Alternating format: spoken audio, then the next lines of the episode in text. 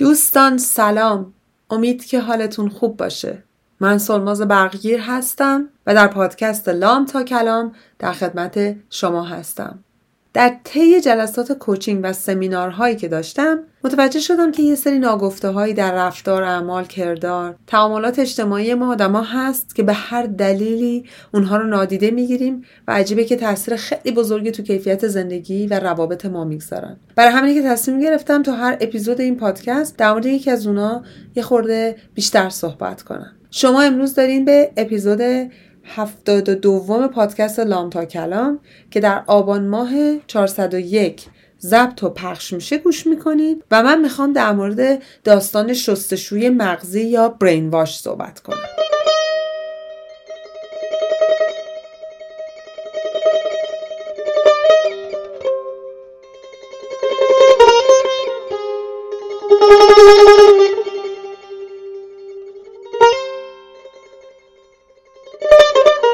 اما داستان شستشوی مغزی یا برین واش شستشوی مغزی اصطلاح محاوره‌ایه. در واقع یک استراتژی یا تکنیکه که باعث میشه فکر کردن و عمل کردن آدما رو دستکاری می‌کنه یه جوری انگولک می‌کنه. خب؟ و باعث میشه که برخلاف عقیده باور ارزش یا عملی که تا قبل از اون ماجرا به شما نشون دادن حرکت و رفتارهایی رو انجام بدن. در واقع این آدما نسبت به یک گروهی یا آدمایی یا اتفاقات خاصی واکنش های خاص نشون میدن.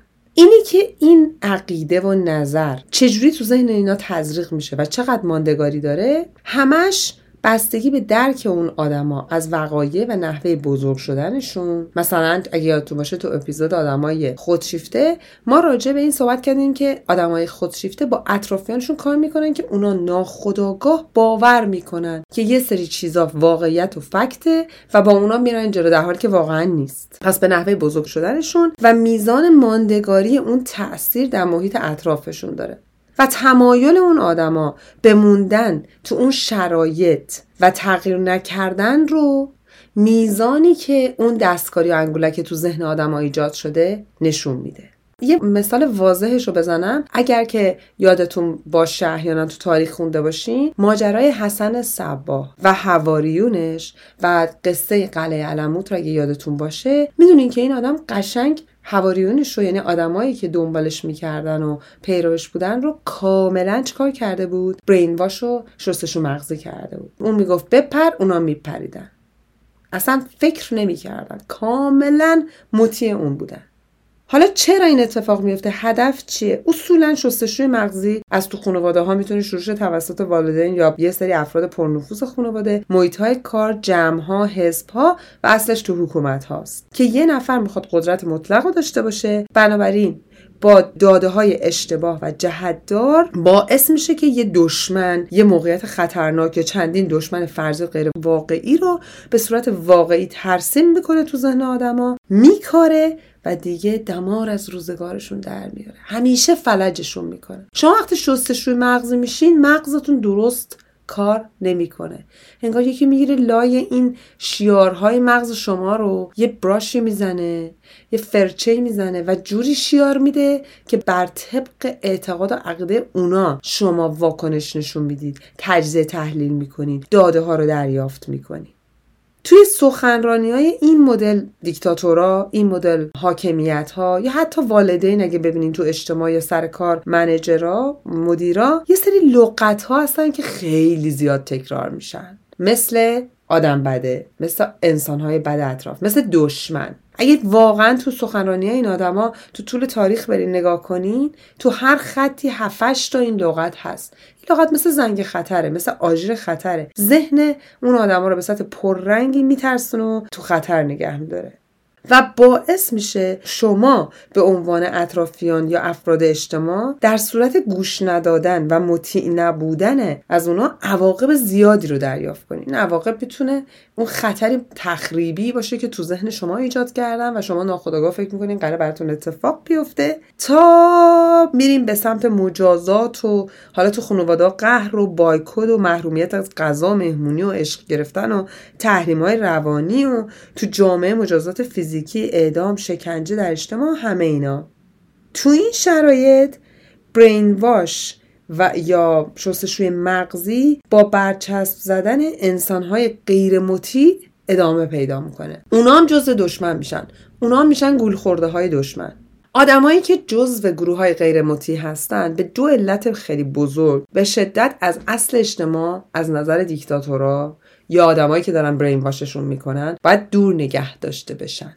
یکیشون به خاطر اینه که مخالف رو باید دور نگه داری مخالف رو باید بکنی تو زندان. مخالف رو باید بایکوتش کنی مخالف رو باید مجازاتش کنی بزنی تو سرش بندازیش کنار. چون میشه دردسر مخالف دیگه. دوم اینکه به بقیه اجتماع افراد اجتماع به بقیه آدمای اطراف این پیغام داده میشه که این حال روز تو خواهد بود اگر گوش ندهی. اینم یه قسمتی از برین واش شستشوی مغزی یعنی شستشوی مغزی فقط اطلاعات دادن نیست. شستشوی مغزی ادامه دار میشه وقتی می‌خوان آدما رو تو اون حالت شستشو نگه دارن. یعنی یکی که میاد میگه بابا مگه کورید؟ مگه دیوونه این مگه نمی‌بینین؟ عقلتون کجاست؟ تا یکی میاد اونو بگه سریعا دو تا پیغام از طرف اون دیکتاتور اون جامعه اون خانواده هر کی که حالا داره شستشوی مغزی می‌کنه اسمش رو می‌ذاریم شستشو دهنده سریعا داده میشه. یک تو رو میندازیم تو هلفتونی تا لال بمیری صدات به بقیه نرسه. به جای تو هزار تا اعتراف اجباری و زهرمار هم می‌گیریم به بقیه نشون میدیم که باور کنن. باز شست جزوی از شستشوی مغزیه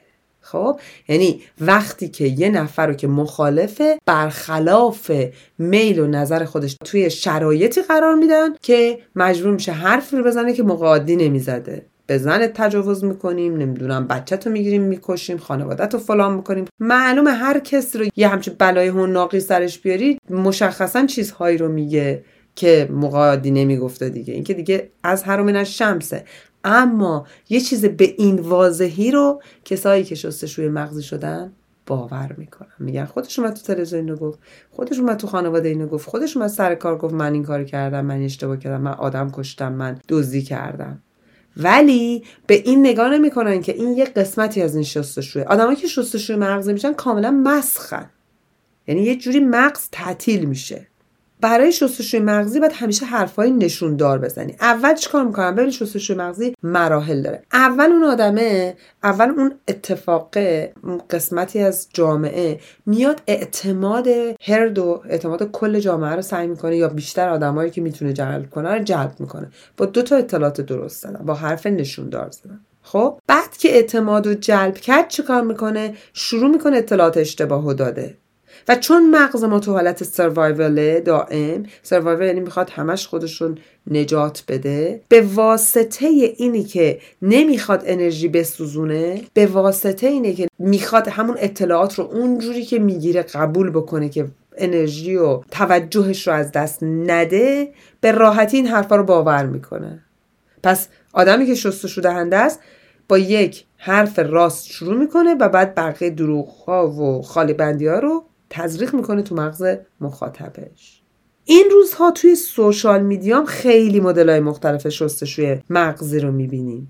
چجوری می‌بینیم؟ مثلا من یه نفر می‌بینم که تو page ش خیلی اطلاعات جذابی می‌ذاره همش اطلاعات دقیقه. یه background مثلا سیاه داره الان که مد شده با رنگ سفید و قرمز و سبز که رنگ پرچم ایرانه اطلاعات میده. خب اطلاعاتش هم خیلی مفیده خیلی جالبه همش مستنده. خب بعد یه بنده خدای دیگه ای که نمیشه اسمشو بنده خدا گذاشت شستشو دهنده میگه آ تیم اینه. چطوره که من با همین مدل تایپ کردن و با همین background سیاه همه چی یه مطلبی رو تایپ کنم آماده کنم و بعد اطلاعات خودم رو بذارم.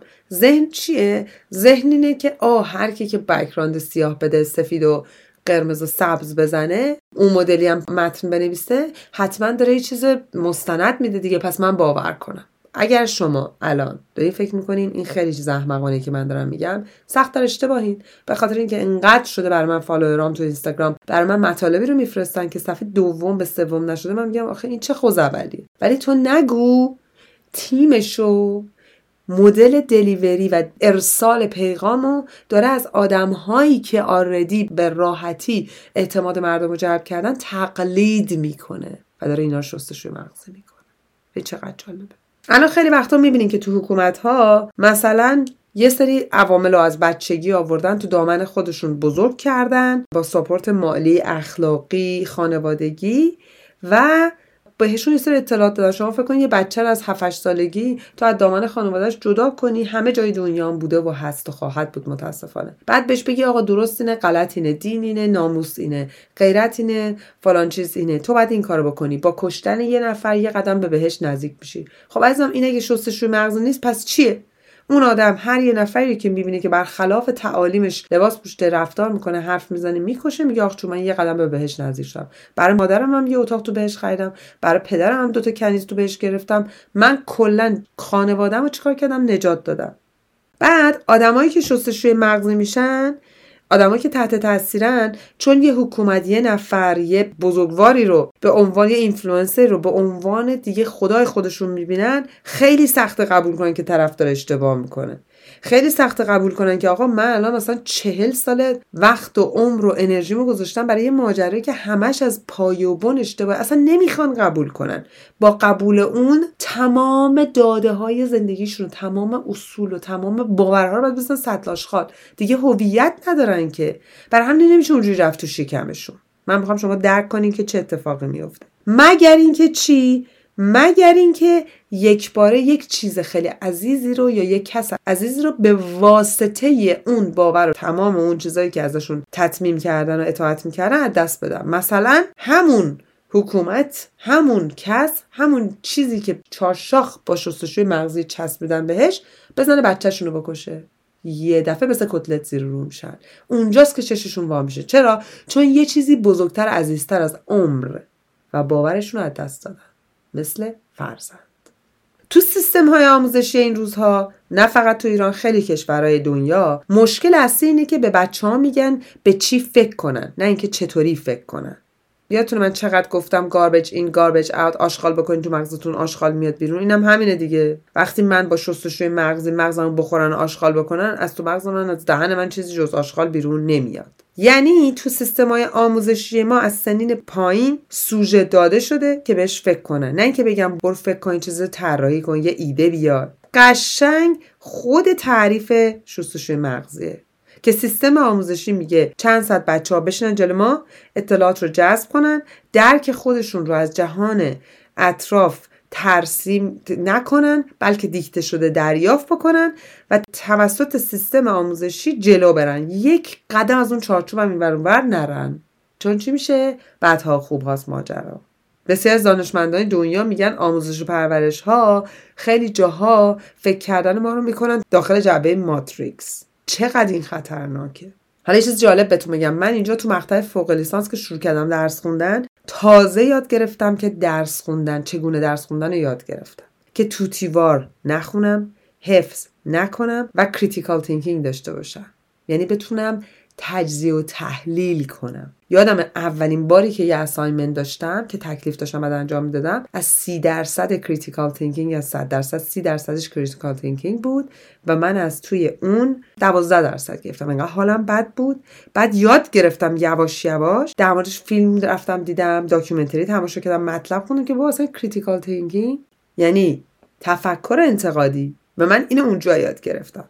که واقعا برای خودم مغزم و تمام روزهایی که با اطاعت مطلق چیز یاد گرفته بودم بعدش نشستم سوگواری کردم. بابا مثلا من یاد نگرفتم درست تفکر منتقدانه داشته باشم. هر کی هر چی گفت باور کرد حالا می‌خوام یه چیز دیگه هم براتون تعریف کنم. این خیلی به دردتون می‌خوره. توی تحقیقاتی که داشتم می‌کردم و مطلب جمع می‌کردم برای شستشوی مغزی یا brainwashing به یه documentary رسیدم. یه فیلمی 40 دقیقه بود. خیلی برام جالب بود. راجع به یه مطلبی صحبت کرد به نام the Ash experiment که اسمشو گذاشتن آزمایش خاکستر. ببینید چقدر جالبه. می‌خوام راجع به مفهومی باتون صحبت کنم که چقدر این روزها به درد ما می‌خوره. به نام conformity یعنی همرنگ شدن هم نوایی ببین چیکار کردن تو این آزمایش. تصور کنین که روی صفحه روی بردی سه تا خط سمت راستتونه با سایزهای مختلف و یه خط سمت چپتونه با یه سایز مشخص.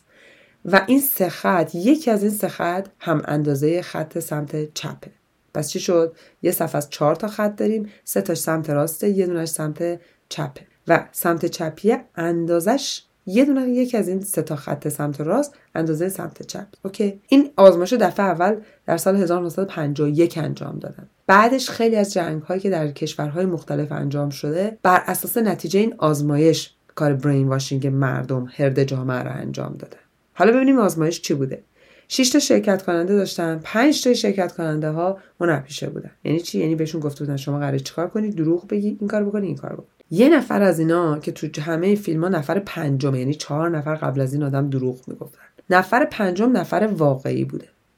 اول چیکار کردن؟ اول هی بردای متفاوت. از این بردی که من بهتون گفتم مثلا 5 تا 6 تا تون گذاشتن و پرسیدن که خط سمت چپ با شماره چند سمت راست همسایزه. سوال اول و دوم یعنی بار اول برد اول مقوای اول و مقوای دوم همه هنرپیشه ها سایز درست رو گفتن. مثلا اگر که خط سمت چپ 10 سانت بوده سمت راستی هم سومیش 10 سانت بوده گفتن شماره است خب اون نفر پنجمم گفتن شماره استه درست گفت. بعد از دفعه سوم که مقوا رو گذاشتن دوباره گفتن خب بگید خط سمت چپ مساوی کدوم یکی از سمت راسته؟ این هنرپیشه ها شروع کردن یه خطی که خیلی مثلا بلندتر بوده گفتن مثلا شماره فلان.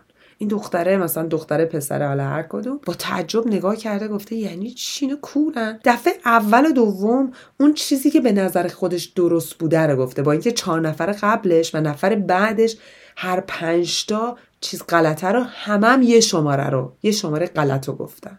خب از دفعه سوم اونا رو دنبال کرده. یعنی همرنگ شده هم نوا شده.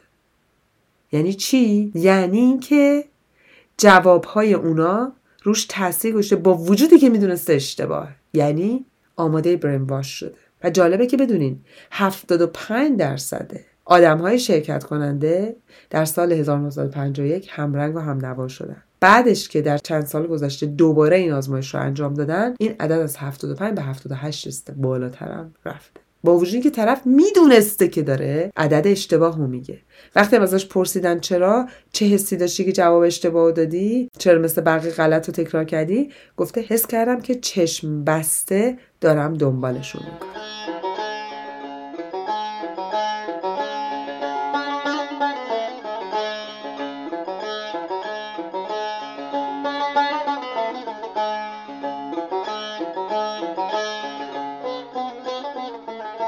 و اما دوستان من. راجع به پدیده برین واش باتون صحبت کردم. همه رو براتون توضیح دادم. حالا می‌خوام بهتون یه چیزی بگم. حواستون می‌خوام باشه که تو این روزها و هیچ جای زندگیتون چشم بسته کسی رو دنبال نکنید. روزگار داشتن مرجع تقلید سال هاست که گذشته. جوانهای امروز ما ده هفتاد هشتادی ها از مغزهای خودشون دارن استفاده می‌کنن. یعنی برای ما یه پیغام بزرگ دارن. البته همه دنیا همینه. حالا ما تو ایران داریم خیلی بولدشون می‌بینیم پررنگشون می‌بینیم.